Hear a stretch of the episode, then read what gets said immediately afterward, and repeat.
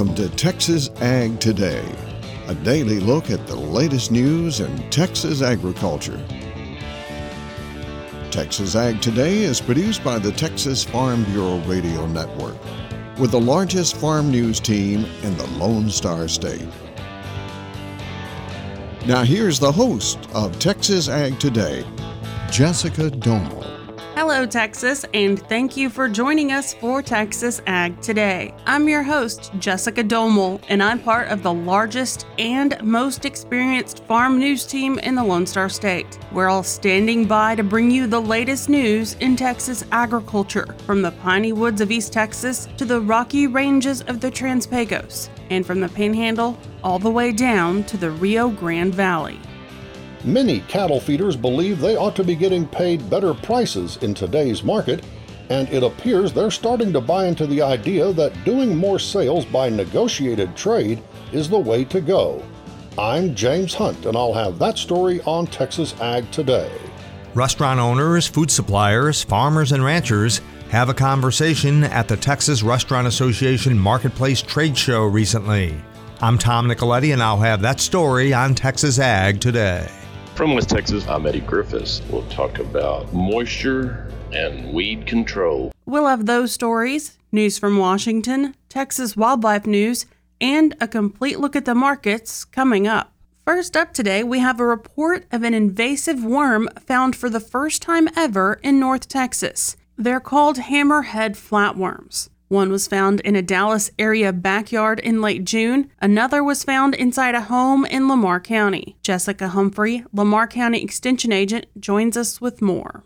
It's basically a predator to our earthworms, which is not real good for our soil profile and our soil health. They are an invasive species and they haven't been in our area, but they just recently been spotted. And I actually had a lady send me a picture of one in Lamar County. It looks like an earthworm, but instead of having a pointy head, it almost has like a hammerhead shark. You know how hammerhead sharks have, it looks like a hammer. It's what their head looks like. They say do not break them. If they're going into the dirt, don't pull them and pull them apart because when you pull them apart, whatever you pull off will grow ahead and become a worm. They say if you find them, dig them up whole or catch them whole and put them in a bag, like a Ziploc bag full of salt, and that will kill them and then you can dispose of them. There currently is not a treatment for hammerhead flatworms that won't also harm earthworms. It kind of caught us by surprise. And so I think they're doing a lot of studies right now trying to find, you know, a chemical or a bait or something like that that will get rid of them and not hurt earthworms. According to TexasInvasives.org, hammerhead flatworms have been found from Orange to Uvalde in numerous Gulf Coast counties in East Texas and now the DFW area. If you find a hammerhead flatworm in an area that has not previously had them, report them to your Texas A&M AgriLife Extension office. Again, those are called hammerhead flatworms. They are long and they have a head that's shaped like a hammerhead shark but rounded. They can be up to 15 inches long and they are very narrow. They're typically light colored with um, dark dorsal stripes. Again, if you find one in an area where they're not normally found, please report it to your extension office. Okay, now moving our conversation away from invasive worms, we have James Hunt reporting from Amarillo about Texas cattle feeders who are responding to the call for more negotiated trades. In the ongoing debate over how to enable livestock producers to get better prices for the cattle they sell, there's been an effort led by NCBA, the National Cattlemen's Beef Association, to convince cattle feeders to conduct more of their business with packers through negotiated trade. Ross Wilson is president and CEO of Texas Cattle Feeders Association, an organization that represents feed yards in Texas, Oklahoma, and New Mexico. Our levels of negotiated trade got pretty low the last few years because there are other ways, the alternative marketing arrangements, grids, formulas that actually were netting our members more dollars. But that pendulum swung too far. And we need to and have been working hard to increase the level of negotiated trade. So we had a low of about, oh, two, three, four percent. But working through that project with NCBA and the other major cattle feeding regions, we're up now to 10, 11, 12, 13, 14. And that's an encouraging trend for those who believe that doing more sales through negotiated trade will make price discovery more available to those with cattle to sell and ultimately help put them in a position to demand better prices. The push for increasing negotiated trade is also in keeping with what Wilson says Texas Cattle Feeders Association prefers the beef industry seeking its own solutions rather than relying on a government fix. If we can't get that done voluntarily, then certainly people are going to turn to statutes or, or regulations, but those tend to become so inflexible over time and so difficult to go back and change. I'm James Hunt on the Texas Farm Bureau Radio Network. Texas farmers and ranchers continue to talk with consumers in Texas about the foods and fibers they grow every day. Tom Nicoletti has a report on an event that brought restaurateurs and agriculture together. The Texas Restaurant Association welcomed about 3,000 people to its Marketplace trade show in San Antonio recently. TFB Network's Gary Joiner was in the Alamo City along with Dr. Emily Knight of the Texas Restaurant Association. Restaurant owners and operators, food suppliers, and equipment reps were there, and so were Texas farmers and ranchers. On the menu were conversations about modern farming and ranching. Restaurant owners and chefs learned more about food production and the farm families behind it, and the farmers and ranchers were able to meet those who cook with their products. Texas is one of the hottest growth markets in the country, with restaurant industry sales of $70 billion. What do you hope the public learns today? I think most importantly, we are back uh, together. And so there was a time we didn't know we were going to be able to do this again. And to see all of these incredible people here together and all these restaurateurs are looking for how to take their business forward. And there's a lot that's changed in the pandemic. And so they can come and either education, they can come obviously learn about where food comes from. The attitude of your members, they're resilient. They find a way, don't they? I say the word grit I mean, mean, um, listen, they've been through something that I don't think we ever could have imagined, but they are resilient. Their business models are changing. They're trying to evolve. We are passing a lot of legislation to help them do that. Sell a bunch of steak right out the door. And I think what you'll see is restaurants making that connection because they need to be able to say to a customer, hey, by the way, I know where that came from. And so it's also just educating the public that's here about the role, especially here in Texas, that our farms play. And our Farm Bureau is a huge partner for us. So we're so glad you're here. Dakota Massey of the Texas Farm Bureau, a big exhibit at the Texas Restaurant Association Marketplace. What's some of the goals of the message today? What do you hope the public comes away with when they see some of your nice items here? So the goal here today is to connect the food that they are serving in their restaurant and connect it back to where it came from, from the farmers and ranchers of Texas. Some of the exhibits specifically, do they have messages you think that would be important to that group? So here at the exhibit, we have pieces of our Doorways to Agriculture exhibit. We have the theater, which will have short Meet a Farmer clips rolling on that. Really iconic things that we grow in Texas that are a little bit more specialized than what we normally think about. And then inside inside our exhibit trailer, they can find things that are connected to their house from agriculture, whether it's their garage, their kitchen, or even in their bedroom. So, um, not necessarily all food, but also different byproducts as well. That is Texas Farm Bureau's Dakota Massey, along with TFB Network's Gary Joiner in San Antonio. I'm Tom Nicoletti with the Texas Farm Bureau Radio Network. A wet summer is good for crops, but it also means more weeds. Eddie Griffiths has more. Well, this summer we have definitely been receiving plenty of moisture on this later crop, whether it be cotton, corn, sorghum. It's all a little bit later than usual, but we've received plenty of moisture on this crop. Probably the big concern with producers across West Texas is weed control and trying to get everything under control, especially after all the recent rains. With the advance in chemicals and being able to spray, that definitely does help, but still, you have some of those stubborn weeds out there that are growing faster than producers can really get out there and take care of them. So you're seeing lots of spraying going on across West Texas as far as the crop is concerned. As I mentioned earlier, a little bit later, the cotton seems to be behind for the most part. There are fields out there where they are on time, but as far as seeing blooms back on the 4th of July, we did not see that. Some of the older cotton will be going into bloom in the next week or so. So we're going to be needing a pretty long fall where our average freeze is in uh, the 30th of October. If we can at least make it to the 30th of October or a little later for that first freeze, that would be beneficial to this cotton crop. The other crops seem to be holding in well, especially the corn and sorghum crops. This is a good year for the grain crops with all the rain over the past few weeks. Temperatures have been mild compared to what we started out with during planting,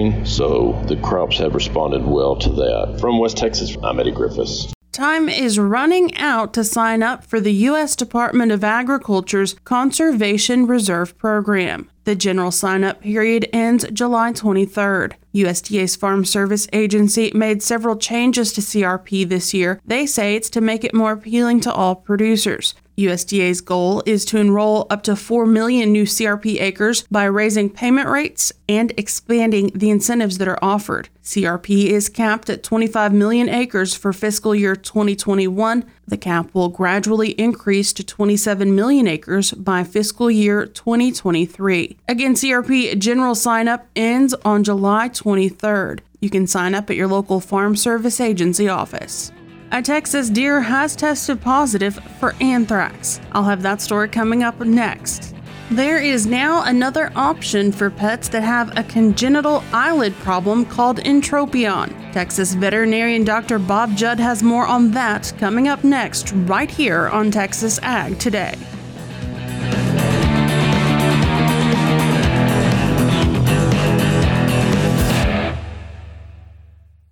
Parenting is full of surprises. You never know what to expect. So after our son was born, I called my Texas Farm Bureau insurance agent to set up a life insurance policy in case something happened to me. Sawyer is now two. And we'll soon have a sister. There's no one else I would trust with protecting my family. Visit Texas Farm Bureau Insurance today at tfbinsurance.com for an agent you can trust with life's most important decisions. Coverage and discounts are subject to qualifications and policy terms and may vary by situation.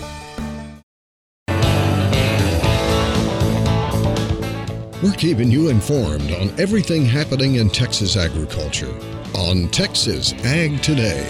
An eyelid problem in pets that normally would require surgery may now be fixed via an alternative method. Texas veterinarian Dr. Bob Judd joins us with more. Entropion is a common eyelid problem that can affect upper and lower eyelids and involves the eyelids rolling inward toward the eyeball. This condition is usually congenital, meaning it was present at birth and is likely hereditary, indicating that dogs with entropion may pass the condition on if used for breeding. An eyelid rolling in toward the eyeball can lead to multiple issues, including inflammation, pain, damage to the eyeball, and potential blindness. The lid and the hairs on the lid, when rolled in, will contact the conjunctival tissue around the eyeball, leading to inflammation, pain, and ocular discharge. If the hairs on the lid touch the cornea, then inflammation also affects the cornea and can lead to temporary or permanent damage from pigment deposition on the eyeball and corneal ulcers. In most cases, surgery is required to remove some excess tissue and roll out the eyelids to prevent them from turning inward. However, some cases are not surgical candidates, including very young or very old animals, due to concerns with anesthesia. In these cases, the use of an eyelid filler can be used to fill the eyelid with injectable material and prevent the hairs from entering the eyes. The eyelid filler usually lasts about six months, and then hopefully surgery should be performed to permanently correct the problem. The product is called Restylane, or Restylane Silk, that is approved in humans by the FDA and has been studied in animals. The veterinary product is called Alina and contains a large amount of hyaluronic acid that can be injected in the pet's eyelid to roll the lid outward and temporarily prevent damage. I'm Dr. Bob Judd, and this is the Texas Farm Bureau Radio Network. Thank you, Dr. Judd. A captive white-tailed deer has tested positive for anthrax in Val Verde County. It is the first positive case of anthrax in Texas this year. Dr. Andy Schwartz, Texas Animal Health Commission state veterinarian and executive director, says anthrax is a disease caused by a bacteria that affects most mammals. So in the outbreaks, we normally see cattle, horses, and sometimes sheep and goats affected by anthrax, but certainly deer are susceptible and, and it's seemingly becoming more and more common that uh, deer are involved in these outbreaks. Part of the reason I think is that uh, there are more white-tailed deer on the landscape these days. The bacteria that causes anthrax is a naturally occurring organism with worldwide distribution. In Texas, it is most often found in portions of Crockett, Val Verde, Sutton, Edwards, Kinney, and Maverick counties, but it can be found in any part of the state. It is common to see an increase in anthrax cases after periods of wet, cool weather followed by hot and dry conditions. Animals may get anthrax by ingesting the bacteria when they consume contaminated grass and hay or inhale the spores. Mammals, including humans, may be exposed if they come into contact with an infected animal's carcass or bodily fluids. Livestock owners are encouraged to contact their veterinarian and the Texas Animal Health Commission if they suspect a deer or other animal has contracted anthrax. Symptoms include acute fever and rapid death with bleeding from body openings. Livestock owners are encouraged to vaccinate their livestock against the disease. Additional details are available on the Animal Health Commission website. Wednesday was an interesting day for the commodity markets. Around noontime, cotton was recovering, corn was still trading mixed. How did things shape up by the end of the day? I'll take a look at the livestock, cotton, grain, energy, and financial markets coming up next. Keep it right here on Texas Ag Today.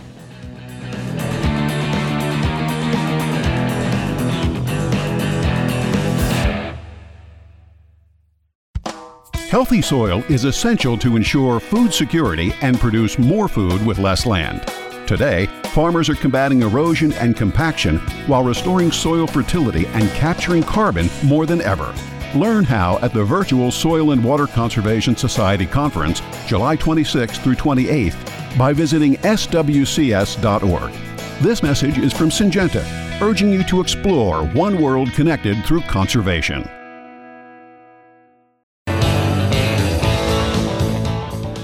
We're giving you the market information you need on Texas Ag Today.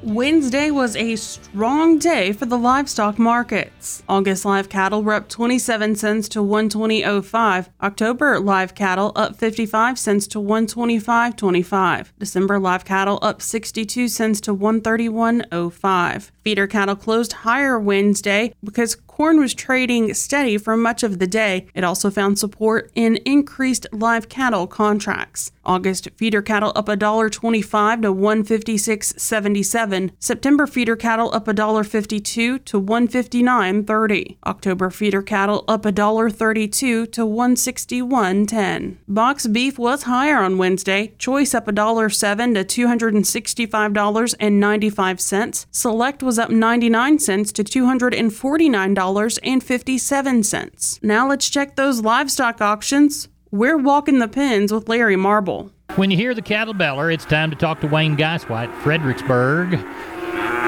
Gillespie Livestock. Wayne, how'd your cattle sale go this week? Well, we have 1,750 head today, Larry. Cattle market was very active. Most of them bringing the 70s and the kind of medium, medium kind of cows bringing the 60s, but then the lightweight cows bring back from there.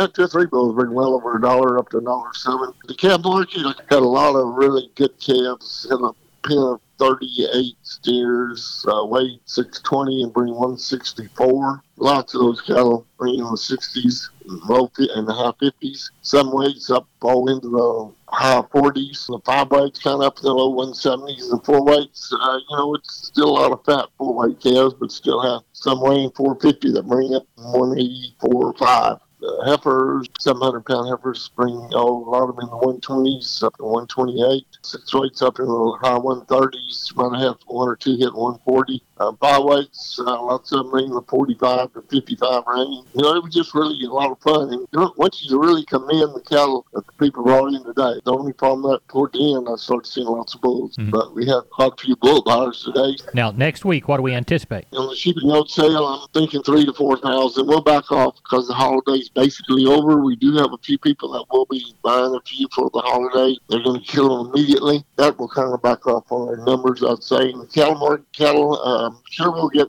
thousand to fifteen hundred, depending on you know how people are going to react to the market. We should have a really good run of cattle next week too. Wayne Geistweidt, tell everybody how to get a hold of y'all. at 830-997-4394. Neighbor, that's it for Walking the Pens, a production of the Texas Farm Bureau Radio Network. My name is Larry Marble, and I'm your host. I'll see you tomorrow. Lean hogs rallied Wednesday on good demand and African swine fever outbreaks in other countries. China announced Tuesday that they've seen 11 outbreaks of African swine fever over the last year. August lean hogs up $1.57 to 106.57. October lean hogs up $1.37 to 92.40. Block cheese was down 6 cents Wednesday to $1.52. Barrel cheese down 1 and a quarter cent to $1.37. That's the lowest since August of 2020. Class 3 milk was under pressure for much of the day Wednesday. Most contracts closed lower. July Class 3 milk down a dime to 16.56 a hundredweight. August Class 3 milk down 16 cents to 16.13 a hundredweight. October cotton up 22 points to 89.09. December cotton up 18 points to 88.69. Corn closed steady to higher Wednesday on reports of drought in the Midwest with no rain in the forecast. September corn even at 571 and three quarters. December corn up two and three quarters to 568 and a half. Wheat rose for the sixth straight day Wednesday on adverse weather conditions in other wheat exporting nations. Hard red wheat for September up eight and a half to six sixty eight and three quarters. December hard red wheat up eight and a half to six seventy nine and three quarters. By the way, for those of you watching spring wheat, last week the U.S. Department of Agriculture forecasted that U.S. spring wheat would shrink to a 33 year low. August soybeans down four and a quarter to 14.39 and a quarter. November soybeans up one and a quarter to 13.89 and three quarters. August natural gas up 7 cents to 3.94. September natural gas up 7 cents to 3.92. September crude oil up $3.04 to 70.24 a barrel. October crude oil up $2.91 to 69.53 a barrel. Now let's check those financial markets. The Dow up 273 points to 34,785. The S&P 500 up 33 points to 4,356, and the Nasdaq's up 115 points to 14,614. Well, that wraps up this look at the markets and that wraps up this edition of Texas Ag Today. Remember, we'll be right here next time to bring you the latest news in Texas agriculture. I'm Jessica Domel, and I hope to see you then. Thanks for listening to Texas Ag Today. Be sure to subscribe to our podcast on Apple Podcasts, Google Podcasts, or Spotify. For more Texas Ag news and information, check out our website at texasfarmbureau.org or tfbradio.com. Texas Ag Today is a production of the Texas Farm Bureau Radio Network.